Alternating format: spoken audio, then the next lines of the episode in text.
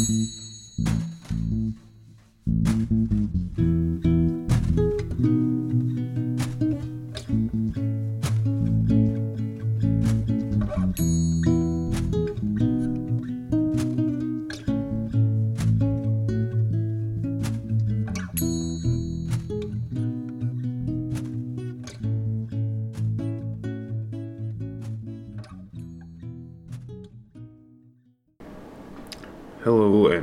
to episode 4 of Storying with Bean Squatch.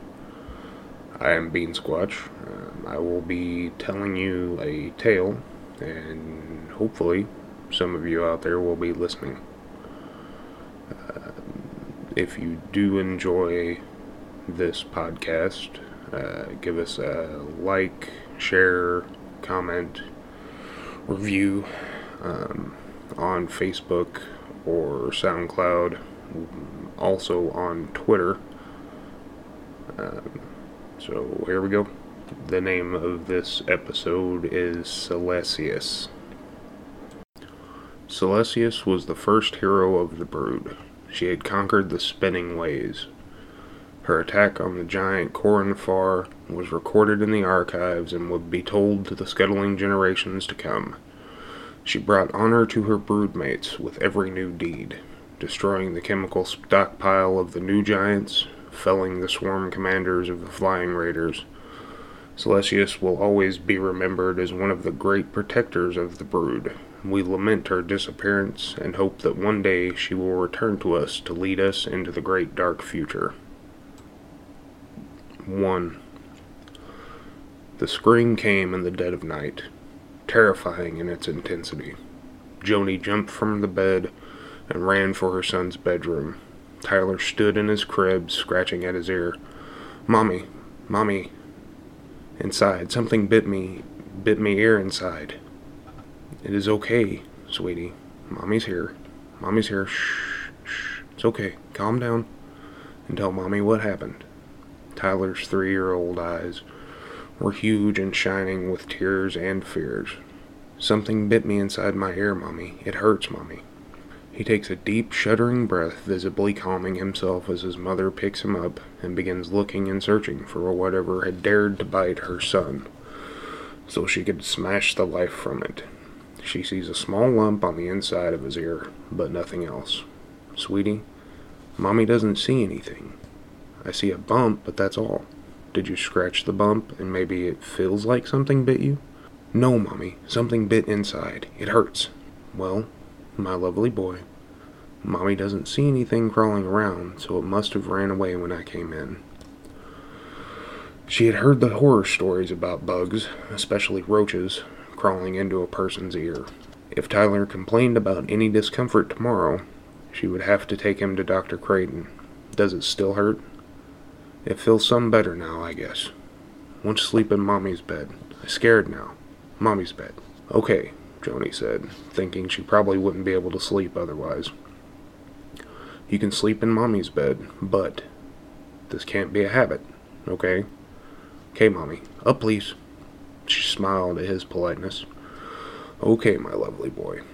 Let's go and try to get some sleep so Mommy can work in the morning. Yes, thanks, Mommy. Joni smiled again. You are very welcome, my polite little man. In the days and months that followed, Joni forgot about the night her son woke up screaming. She had a job that she hated, and a deadbeat ex husband, for whom helping take care of the life he had helped create seemed to be in the same vein of fantasy as a person in an iron lung ascending Mount Everest. She got by as best she could on what she made as a cashier at the local super mega box store her mother was the one saving grace. Joni was able to take Tyler to her mother's free of charge on the nights that she worked. She hated to feel that she was abusing her mother's good nature, but the options for daycare were abysmal. The idea of leaving Tyler with strangers in one of those cesspits had never been something that Joni was in favor of in the first place. 2. Joni pulled into her parents' drive and immediately knew something was wrong. Her father, sitting on the porch with a soft drink bottle half full of tobacco spit, only chewed when he was nervous or upset. He had been outside for a long time, judging by the amount of juice in the bottle. He looked at Joni and gave her a worried smile. Don't know about that boy. Doing strange things.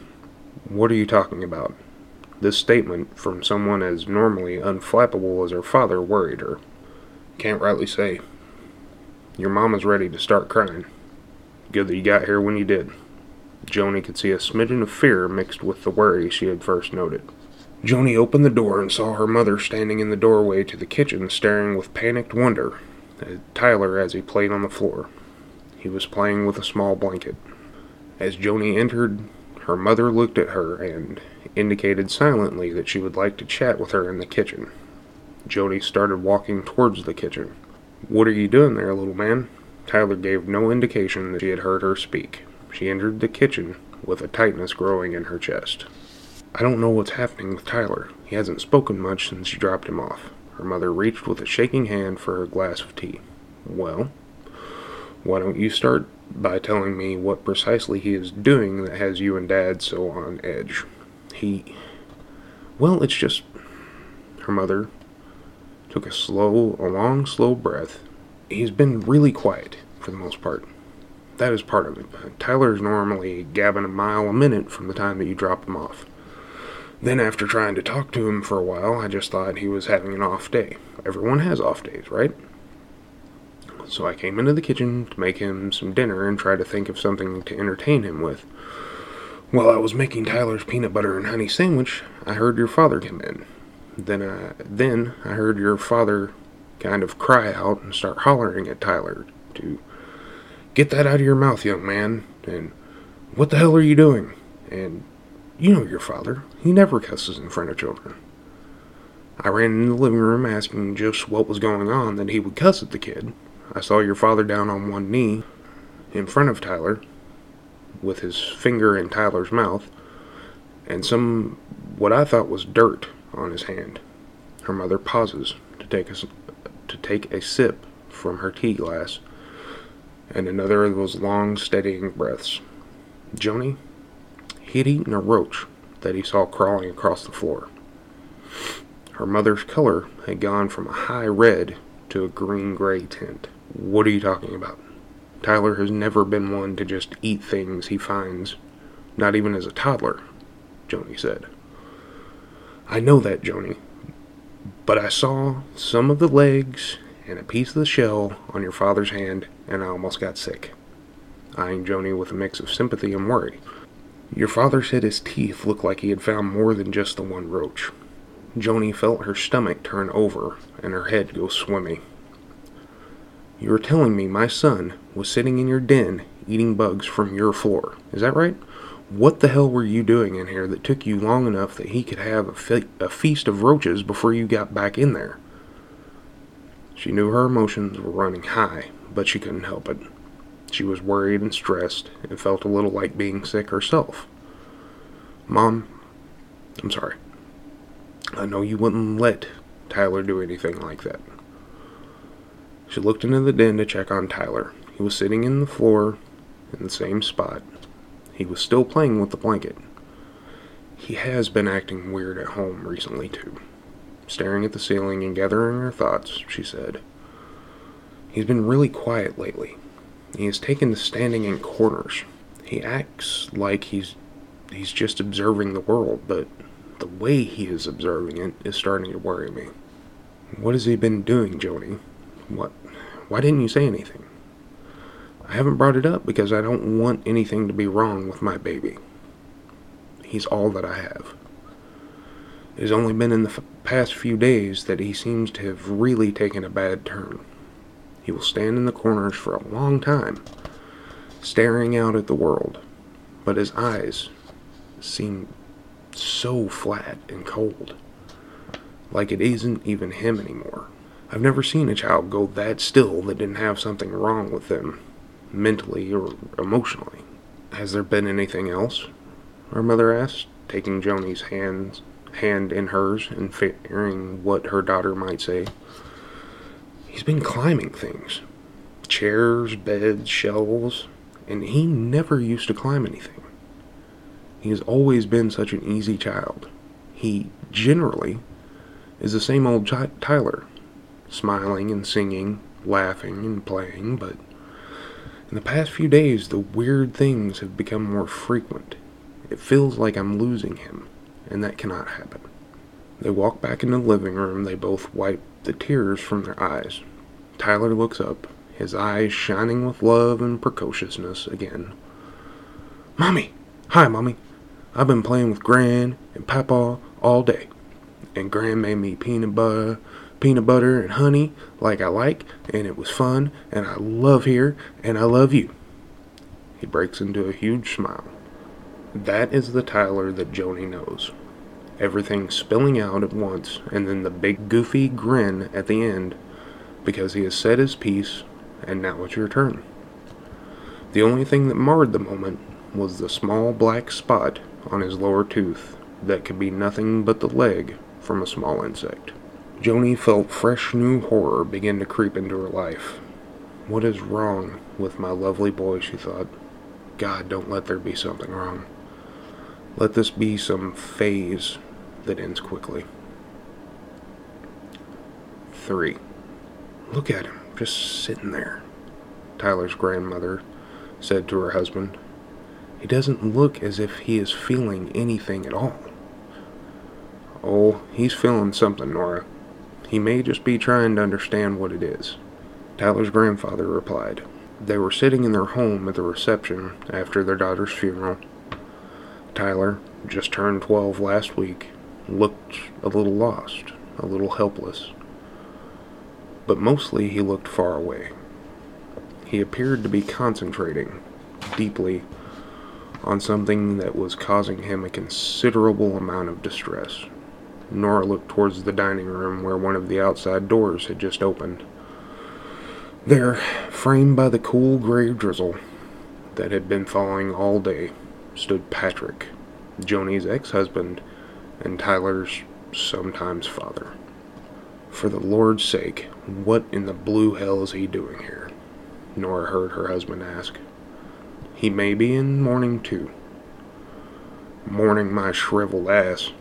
Probably here to try and see what he can get from Joni's life insurance policy. Ralph, calm down. You need to take a breath. Remember your blood pressure. His face reddening. Nora, I love you, but if you think I'm going to stand by while that lowlife upsets Tyler even more, you are positively wrong. Patrick walked in and looked around. He saw his ex in laws. He gave them a curt nod and a small smile. Patrick scanned the room until his eyes fell on his son. He had barely seen his son since he and Joni had split up 11 years ago. On the few occasions he had seen, them, seen him, the boy had begun to seem strange, almost alien. As Patrick was getting ready to head over and speak to his son, an old hand, still with the grip of an ex mill worker, grabbed his upper arm and starting, started leading him toward the kitchen. The voice behind the hand was saying, You rotten son of a bitch. What the hell do you think you're doing here? Today, of all days, your greasy hide could have shown up to scheme whatever scheme you've got in your head, and you pick the day of my daughter's funeral. Hello, Ralph. How you holding up? Patrick's voice held a hint of amusement. He really had hated this old prick when he and Joni were together. Of course, by the end, he had hated that bitch as well. I have just come to pay my respects and check on my son. So if you would kindly get your gnarled old claw off my fucking arm, I will carry on doing that. There was a gasp. Patrick turned to see Nora standing a few feet away. My condolences, Nora. I am sorry for your loss. That same hint of amu- amusement as he thought, you interfering old bitch. Why can't you just leave Tyler be, Patrick? You haven't had anything to do with him for most of his life. Why come back now when all you are going to cause is heartache and hard feelings? Dear Nora, I'm surprised at you. Tyler is still my son. I have been trying to get set up so that I can finally do my job as a father, Patrick said, contriving to sound hurt. Don't you dare give us your bullshit crocodile tears after the pain and torment you caused our Joni over the years. You should be glad I don't break your goddamn jaw whenever you walked in. Ralph said, remembering the bruises and black eye he had seen on his daughter the day she came home and said she was leaving Patrick for good. Your blood pressure, Ralph, Nora pleaded. That's right, your blood pressure, Ralph. Want your old ticker to blow on the day of your daughter's funeral. Ralph's face went a dangerous shade of red. He finally let go of Patrick's arm. There would be a pattern of bruised dots where that hand had held him, Patrick knew. The look of utter fury and pain on Ralph's face was wholly worth a few bruises, though. Patrick gave Nora a curt nod as she headed off to find her husband. He walked over, stood beside his son. He gave Tyler a moment to register his existence. When there was no reaction forthcoming, Patrick squatted and put his hand on his son's shoulder. Tyler, son, how are you holding up? I know this is a terrible time for you just now. I know what you're going through. I loved her too, more than I can say. Tyler sat and stared at the hands lying in his lap. They looked like dead birds, Patrick thought. He laid his hand on his son's shoulder. Hey, Tyler, you want to talk to me? It helps to talk about these things. Still nothing. There was no movement, no recognition. Tyler didn't so much as flutter an eyelid. Patrick harumphed lightly. Son, I know you're having a tough time, but that is no reason to be rude to your father. Now look at me. Tyler just stared at his hands. Patrick's face began to turn red. He started to reach for Tyler's head, as if he intended to jerk his head around.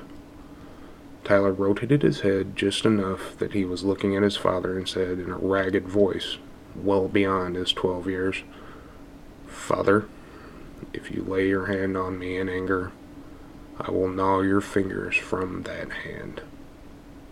Tyler went back to pondering his own hands. Patrick stared at his son, aghast. He wasn't sure if he had just heard what he felt like he had heard or not. His pulse was pounding. No longer furious, Patrick was scared.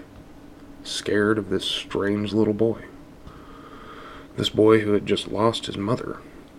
This boy who showed no signs that he had been crying. This boy, Patrick's son, who had just spoken to him in a way that had caused his nuts to shrivel up and crawl inside his stomach and his armpits to start sweating. What the hell? Patrick thought. What the hell just happened?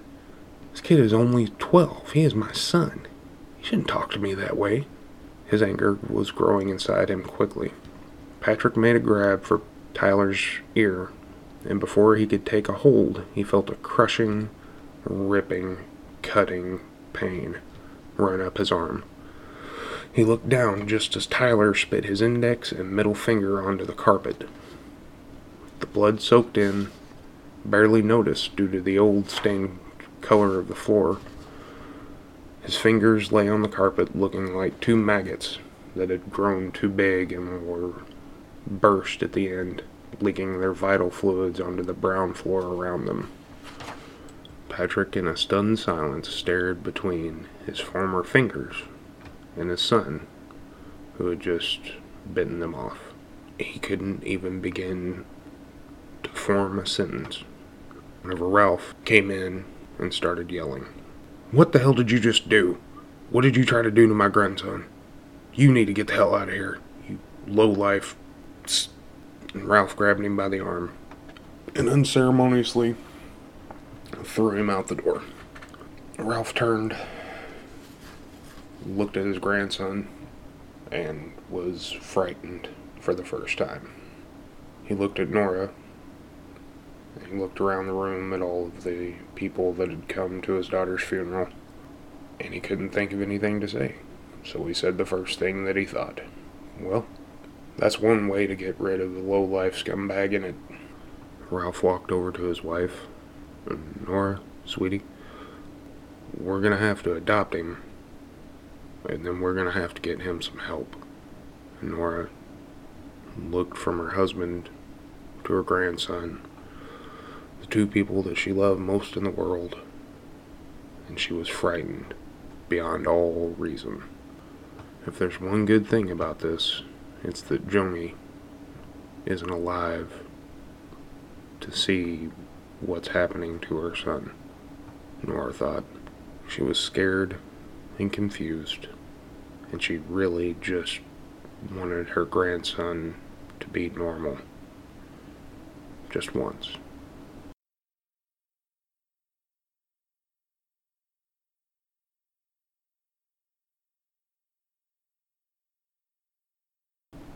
Alright, folks, what do you think? That is the first part of the story Silesius. Trying a little something different, a little, little cliffhanger sort of thing. Um, if you like it, let me know. If you don't, let me know that too. Um, and I will have the second part up sooner rather than later. You've been listening to Storying with Beansquatch. Check us out on our Facebook page, our SoundCloud, Twitter. Um, and I hope you have a good day.